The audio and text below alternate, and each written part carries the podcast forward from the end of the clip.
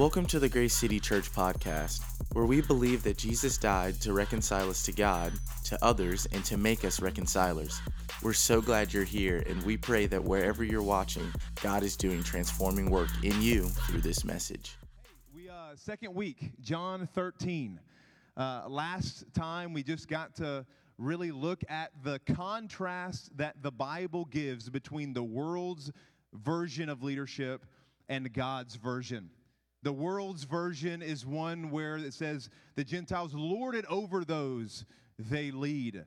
Um, they exercise authority over them in a domineering way. But Jesus says, Not so with you. He's, he's holding out a different way in which we can conduct ourselves in this world, in which we can lead, use our authority, and influence. And so I'm especially excited about this morning, uh, just this passage of Jesus washing the disciples' feet and the lesson that follows and what this means for us. So I think it's going to be a good word. But let me pray for us. Father in heaven, um, man, we thank you for who you are. You are an incredibly good God to us. Whether we feel that right now or not, you are such a good God to us. You have done for us things we could never do for ourselves. For those of us in Christ, you have saved us and cleansed us and brought us here. Not just to church, but just in you. You've united us with yourself. And you're calling to so many of us. You're calling for us to return home for the first time or for the hundredth time, to just see where life can be found, which is in you. And Jesus, we thank you for that. We thank you that we've gotten the chance to sing to you, to commune with the saints just for a second. Like, we thank you for these things. And we just want to come now as we get a chance to look at the Word of God and just ask for you to do what you always want to do, which is speak to us. Speak to us, God. We want a word. I want a word. I want one from the scriptures because they're the only thing that's trustworthy and true. We want to see what you have to reveal to us because we know you want to reveal things to us. We know you tell us the word doesn't return void. And so we want to anticipate the truth of your word. And we want to change. I want to change. I want our minds to change and our hearts to change and the way we conduct ourselves in this world to change. We want all that to change as because of the grace you've poured out on us that demands change because it does it itself. You're a good God. And we're thankful for the chance to look at your word. All God's kids said, Amen. John 13. If you got a Bible, you can open to it. We're going to have it on the screen for you as well. Says this It was just before the Passover festival, and Jesus knew that the hour, everybody say hour, that the hour had come for him to leave this world and go to the Father. Listen, when the gospel writer John uses the word hour, you got to pay attention because it's important. He used it three times. The first three times he uses it, once he uses it, and Jesus is saying, My hour has not yet come. And he says it to his mom because his mom's trying to get him to help at this wedding. Two other times, it's the context is that people weren't allowed to lay their hands on him. And again, it says, because his hour had not yet come. And then in chapter 12, we get more insight into what he means by the word hour because it says that the hour had come for him to be glorified. And if we're left wondering what that word means hour, we get it explicit in chapter 13 of John's gospel because it says Jesus knew that the hour, everybody say hour, had come for him to leave this world and go to the Father. When John uses the word hour, it is talking about the impending death of our Messiah, his crucifixion. So, what does it want us to know? It's calling us that Jesus knew his hour had come. So, in Jesus's mind was his hour. You can kind of think about uh, someone going to the doctor and finding out that they only have a few weeks or months to live, and sometimes the doctor might say something like this All right, well, get your affairs in order. What does it mean to get your affairs in order? What does it mean to get your affairs in order? Your death is coming, so get your affairs in order. Make sure your actions and behaviors are aligned with your values. Make sure you're spending time with the people whom you believe is are most important to you or doing the things that are most important. In some ways, we get a window into what Jesus views is most important in John chapter 13 because Jesus knew his hour had come. His death was impending. But not only was death in his mind, but get this family, love was in his heart. This is how you know it. The hour had come for him to leave this world and go to the Father. Having loved his own who were in the world, he loved them to the end. That to the end idea is either to the end of his life or as much as possible. So, with death in his mind and love in his heart, we get a picture into what Jesus says is most important, or Jesus, how he lives it. Verse 2 The evening meal was in progress, and the devil had already prompted Judas, the son of Simon Iscariot, to betray Jesus. So hold that in your mind. We're going to get back to that later, but the idea is this is that there is a betrayer amongst the disciples right now. Verse 3 says, Jesus knew that the Father had put all things under his power and that he had come from God and was returning to God. So not only is death in his mind and love in his heart, but he's like, hey, there's something else in his mind. Jesus is fully, it's letting us know, is fully aware of how powerful he is. He's fully aware that all power is underneath his feet.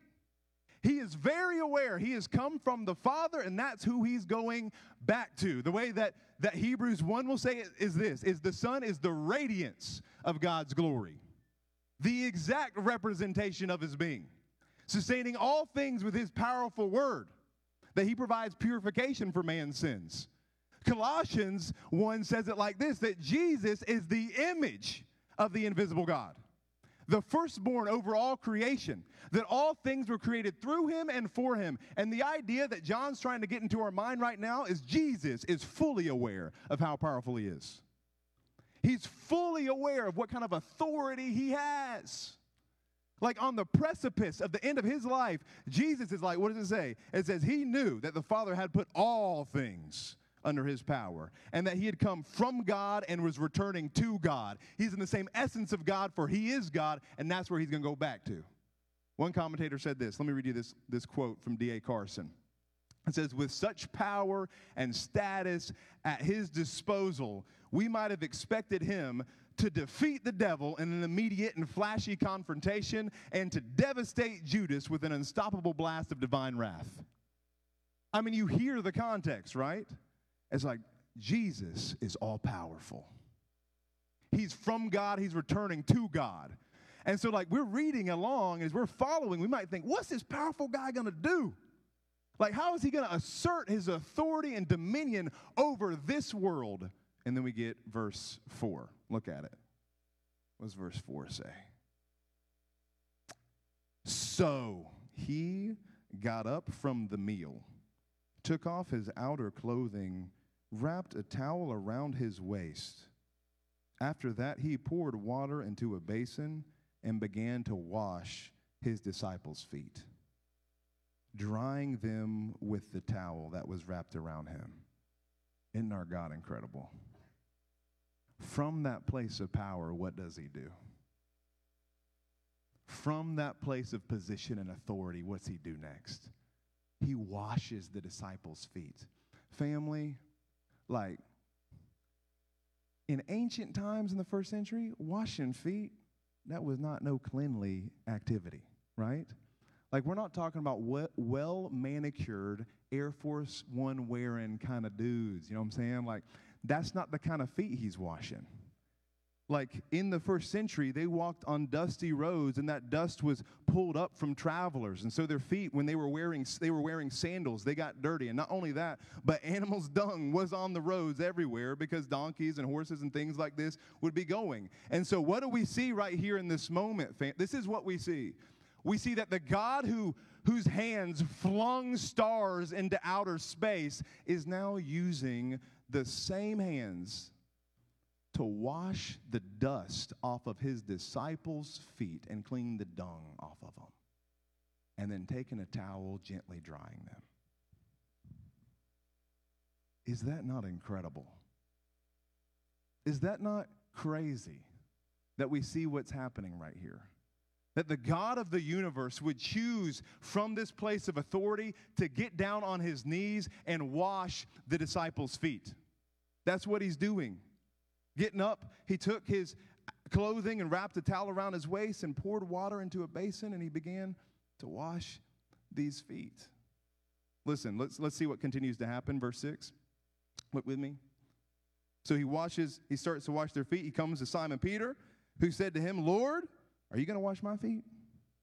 Jesus replied, You do not realize what I'm doing, but later you will understand. He's like, You don't get what all this means, but it means a lot. And for some of you, we grew up in the church and we kind of hear this story and like, oh, that's a sweet story. You know what I'm saying? But here, it's, there's some beauty and there's some power to it. He says, You don't realize now what I'm doing, but later you'll understand. And then what does Peter say? Peter says, No, you shall never wash my feet. You got to love Peter. You got to love Peter. He's like, nah, like you ain't doing this. Like, no way. Why does Peter object? Why is he kind of offended by this moment where Jesus was trying to wash his feet? Because he has some sense, albeit imperfect, but he has some sense that Jesus is in a place of authority, and he's like, You can't wash my feet. You, you are the master. You are the Lord. You are the teacher. You are higher than me. You can't come down below me and wash me. He's like, that would be inappropriate. He's almost offended in some way by the moment. I read one commentary just on feet washing in that time period, and it said that it was a debate amongst first century Jews as to if they should allow Jewish servants to wash feet because of how low the act was. They're like, we shouldn't let our own race and our own kind do it. We should actually only, only allow or make Gentiles, other nations, do it because of how low this act was. Occasionally, Maybe a peer would wash another peer's feet just to show an incredible gesture of love. But here, what we get is the Lord of the universe, Jesus Christ, getting on his knees and washing his disciples' feet. So Peter's like, nah, this don't make any sense. Peter says, You shall never wash my feet. And how does Jesus respond to this? Peter responds, or sorry, Jesus responds, Unless I wash you, you have no part with me. Then, Lord, Simon Peter replied, Not just my feet, but my hands as well, my head and my hands as well. You love this, right? Like, so Peter, he's zealous, but he's also teachable. In a sentence, he goes from never wash my feet to give me a bath, Jesus. Give me a bath, Jesus. Because Jesus says, if, I, if you're not going to let me wash you, then you ain't with me. There's something about the washing and the connection to Jesus. And so when Peter realizes it, he says, okay, like, go ahead, let's do this thing. That's the story. We're contextually here's kind of what we get we get the context initially we get the washing we get peter's objection to the washing and then we're going to get the lesson and that's what we're going to go into. Some of you are familiar with this story, and some of you not. Either way, it's okay. But here's my hope, here's my prayer for this time, truthfully, is that we would see the way, see the description, the reason that Jesus is doing this. And he tells it to us explicitly. So he does this act, but he says this act is not just to be something you're left to kind of figure out yourself, but I'm going to tell you why I'm doing this. And there's three big points, I think, that have everything to do with leadership and authority and have everything to do with why Jesus is doing this. I'm going to go ahead and tell you at the front end, okay? I'm just going to walk through them and we see it in the lesson. But the first is this is that this foot washing is not merely physical, but it's spiritual to show us a saving cleansing. This washing is not merely physical, but it's all it's it's it's spiritual to show us about a saving cleansing. The second thing is this is that Jesus, and so we should too, uses his position for its purpose, which is service. Jesus uses his position for its purpose, which is service. And the third thing is this is that serving is a blessing. I'm looking forward to telling you about that one. All right, so let, us go. Verse 10. He describes what's happening right here. So, again, where are we? We are where Peter said, Don't do it. Then Jesus said, You can't be with me if I don't. And he said, All right, give me a bath. And Jesus responds in verse 10 Those who have had a bath need only to wash their feet, their whole body is clean. And you are clean, though not every one of you. For he knew who was going to betray him, and that is why he said, Not everyone was clean. So, do you see the pivot? Do you see, do you see it in the text? It says, Those who have had a bath only need to wash their feet. Their whole body is clean. You are clean, talking to Peter, but not every one of you. Why? For he knew who was going to betray him, and that is why he said not everyone was clean. In other words, there is somebody who is not clean. He says, You are clean, but there's somebody who's not clean. So clearly, he's not talking about a, a purely physical cleansing, right? He's not going, Peter, you bathed today. Judas, he didn't bathe. You know, you know what I'm saying? He's not like, Peter, you know, like today, I, I know you took a bath, but somebody smells really bad. No, he's pivoting from talking about merely a physical cleansing to say that this is to illustrate something deeper. It's, it's actually to, to point you to a spiritual cleansing. If you remembered earlier in the text, what did he say? You don't understand this now, but you will understand it later. You remember him saying that? He said, Peter, you don't understand it now, you will understand it later. What's later? Later's the cross, and which is going to be the lens to understand the now. Now is the foot washing. So the foot washing is actually this physical illustration that's intended to cast their minds to the cross. Why? Because as much as, as much as washing their disciples' feet is like shocking and confusing, their Messiah dying on the cross will be that much more astounding. As much as they don't understand how God could use his authority to get low and wash their feet, they're going to be even more astounded, astounded that, that God would use his authority to die on the cross to wash their souls. You think about like how we deal with authority, right?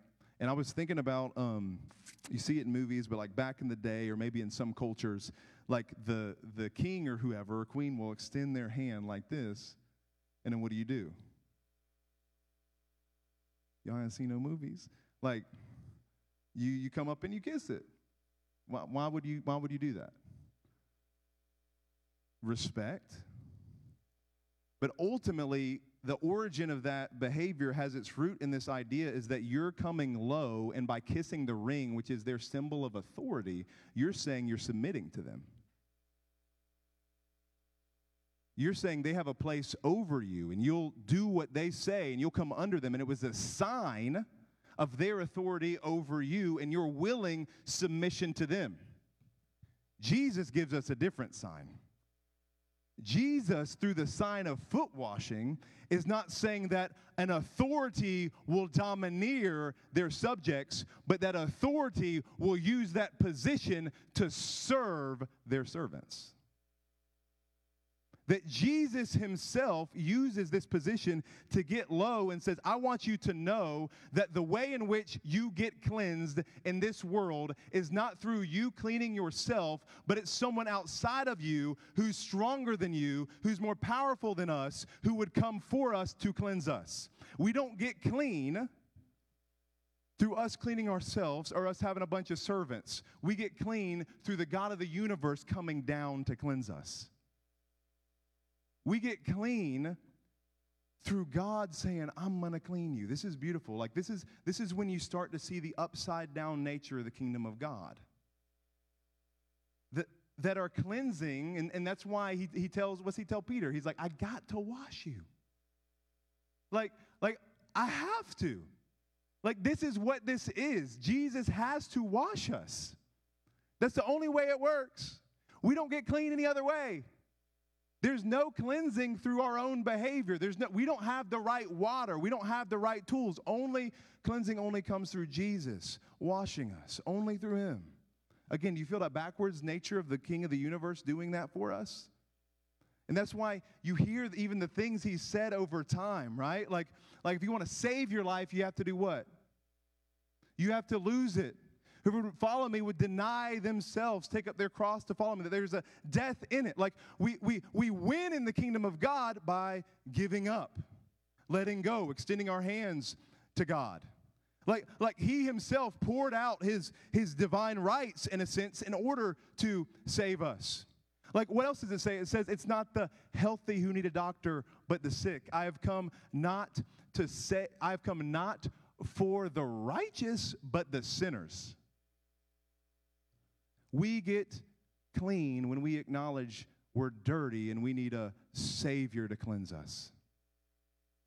A couple things I want to say about this to us. For some of us, we've never truly embraced the fact that we are dirty and we need a cleansing. Like we've never come to the end to recognize, like, listen, I am not, there is nothing good in me. Like, like it's just not. We ain't got to the place where like, hey, that, that's what it is. And and so part of this is to recognize if we are if we're out here on these streets trying to live for ourselves and trying to get to God or, or get to success or get to joy through our own effort, striving, putting the time in, it's never gonna work.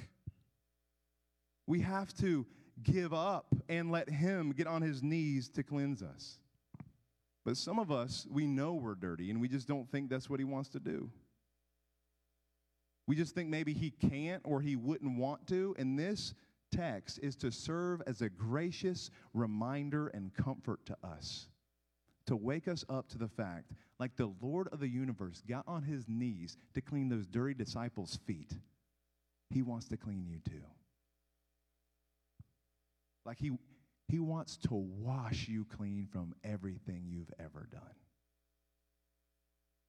to pour it over you that's what he wants to do. This act is for, it's, it's pointing, again, death is in his mind, right, family? He says, You won't know fully what I'm doing now. Not till the cross do we get the lens to see this right. Because on the cross, what does he do on the cross? He cleanses our souls. And he's saying, I want to take your sin there. But one of the interesting things about this, he says in verse 11, was in verse 10, their whole body is clean, and you are clean, though not every one of you. So again, Peter wants a bath. Jesus says, I just need to wash your feet. And then he says, You are clean. His point is that once you have been cleansed, it's once and done.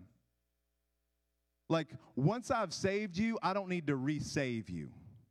So, this is good news for those of us who are in Christ, right? Like, it's not like we have to rededicate our life over and over again or be baptized over and over again so that he will save us. No, he says, Peter, I have already cleansed you. You are already clean in me.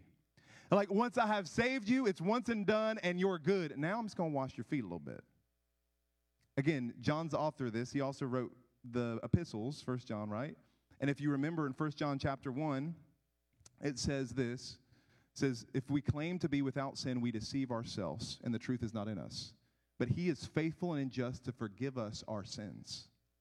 And there is this idea that he has cleansed us fully, but to enter into relationship with him, it is good to confess. It is good to kind of not not get a whole like we get we're saved once and for all, but it, it is good to kind of say, "Hey Jesus, like like I have fallen short and I'm allowing this dirt to impede my relationship with you. And, and, and that's what he wants to do is like continuously remind us through this sign that he wants to cleanse us. So this first thing is what the spiritual cleansing is, and it's kind of the heart of the text. But then he's really explicit about why he did the foot washing in verse 12. So I want you to see this. It says, When he had finished washing their feet, he put his clothes and return them to his place. Do you understand what I've done for you? He asked them. You call me teacher and Lord, and rightfully so, for that is what I am. Now that I, your Lord and teacher, have washed your feet, you also should wash one another's feet. I have set you an example that you should do as I have done for you. Very truly, I tell you, no servant is greater than his master, nor is a messenger greater than the one who sent him. If we were to think that this was just to be a thing Jesus did for us, he goes, Nah, you do likewise. Jesus used his position for the purpose of service, and he tells us to do the same thing. Again, he, here, here's what's important to note about Jesus right here is he uses his position for the purpose of service. Like he literally uses his authority for it. He says, You call me teacher and Lord. And he goes, Rightfully so, that's what I am. And we see twice in the text him using that authority to serve. The first time is at the very beginning. And at the very beginning, what happens is it says, From that place of power, Jesus knew the Father had put all things under his power and that he'd come from God. So he gets up from the meal and he washes their feet. So from authority, he serves. But here's where you see it more explicitly is when Jesus is washing the feet and he comes to Peter. And Peter says, Lord, are you going to wash my feet? Jesus replied, You don't realize what I'm doing. Peter says, No. Peter objects. And Jesus' response to Peter's objection is not like, Okay, cool, man. You know what I'm saying? He's not like, You don't want me to do it? Okay, I don't want to like dominate. I don't want to like make you feel uncomfortable. It's not like, um, you know, Peter, like, you know, I, I don't want to like over assert myself in this moment and use my position. And no, no, what's he do? Peter's like, don't wash my feet. Jesus said, you ain't with me then. Jesus expects Peter to submit to the washing. He asserts his authority to serve Peter. You feel what I'm saying?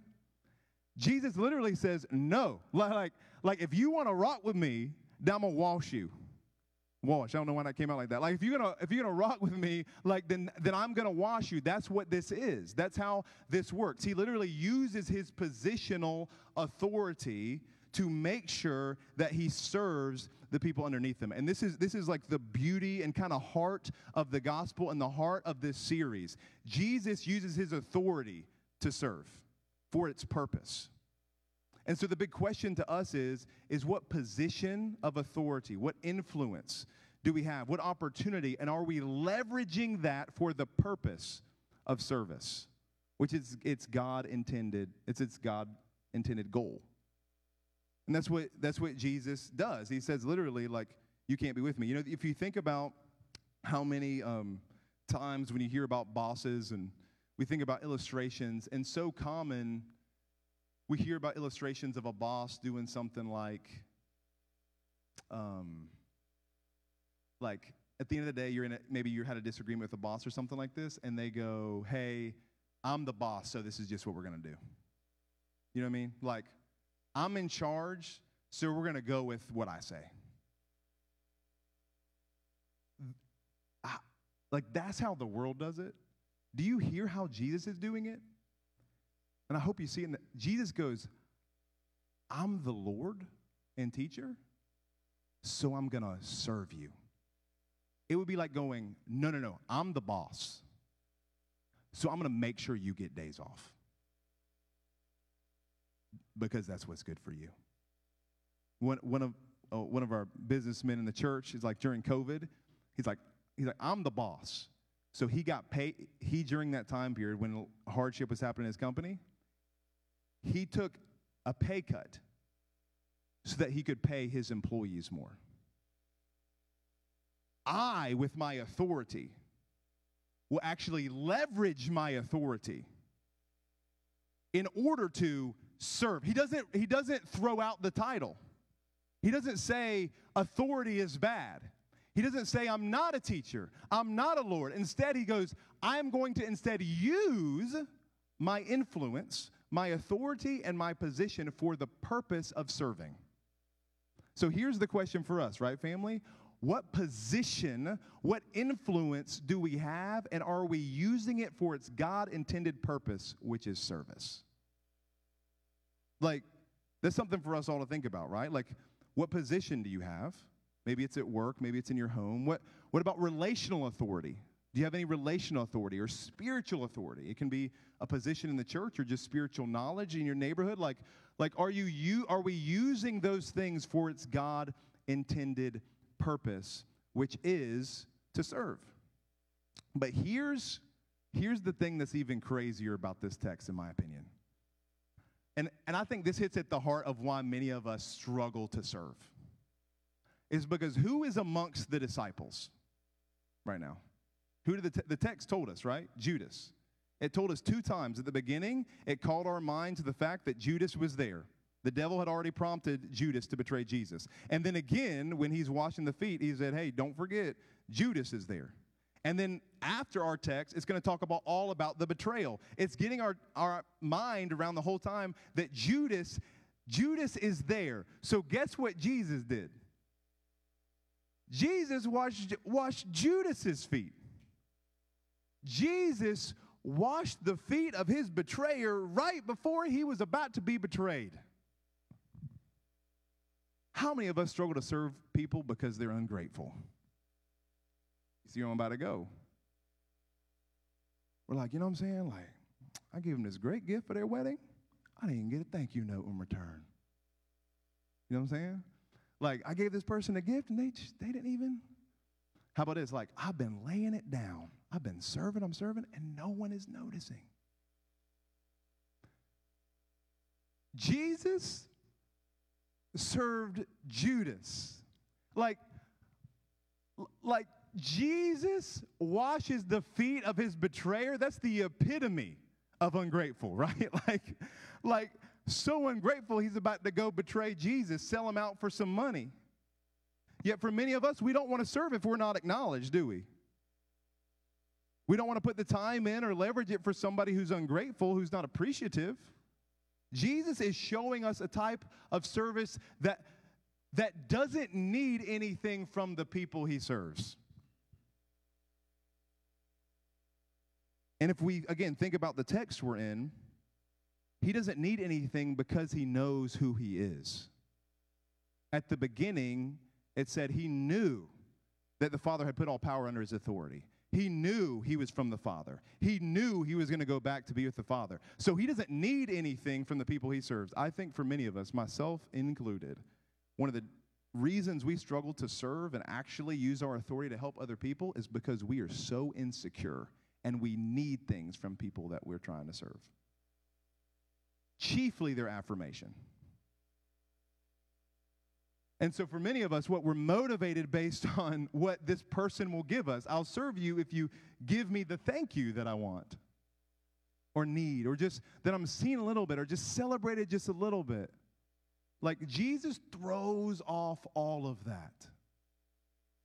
And he washes the feet of Judas, his betrayer.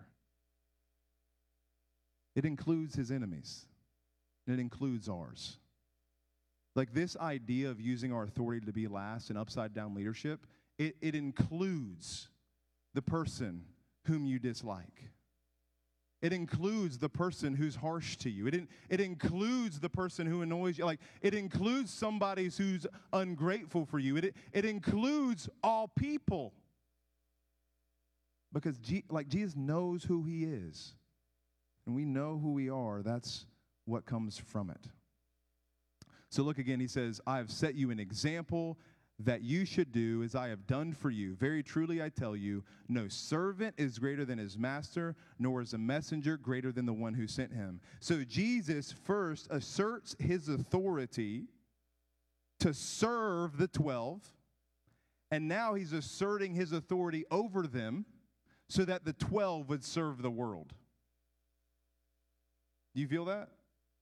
So he says, I've done this for you, now you go. I have set you an example that you should do as I've done for you. Very truly, I tell you, no servant is greater than his master, nor is a messenger greater than the one who sent him. Again, he's saying, I have authority over you. You are not greater than me, so you must do likewise.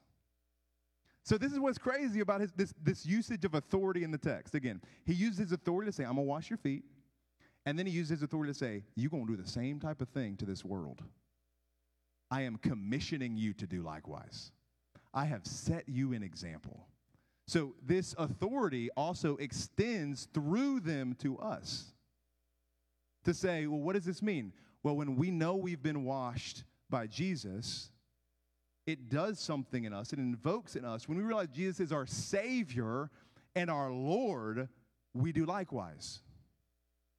And, and this is the big kind of push from this text because of how much of the explanation is rooted here is, is to really make us consider how we're doing this. Like, We all have influence. We talked about last week. We all have authority.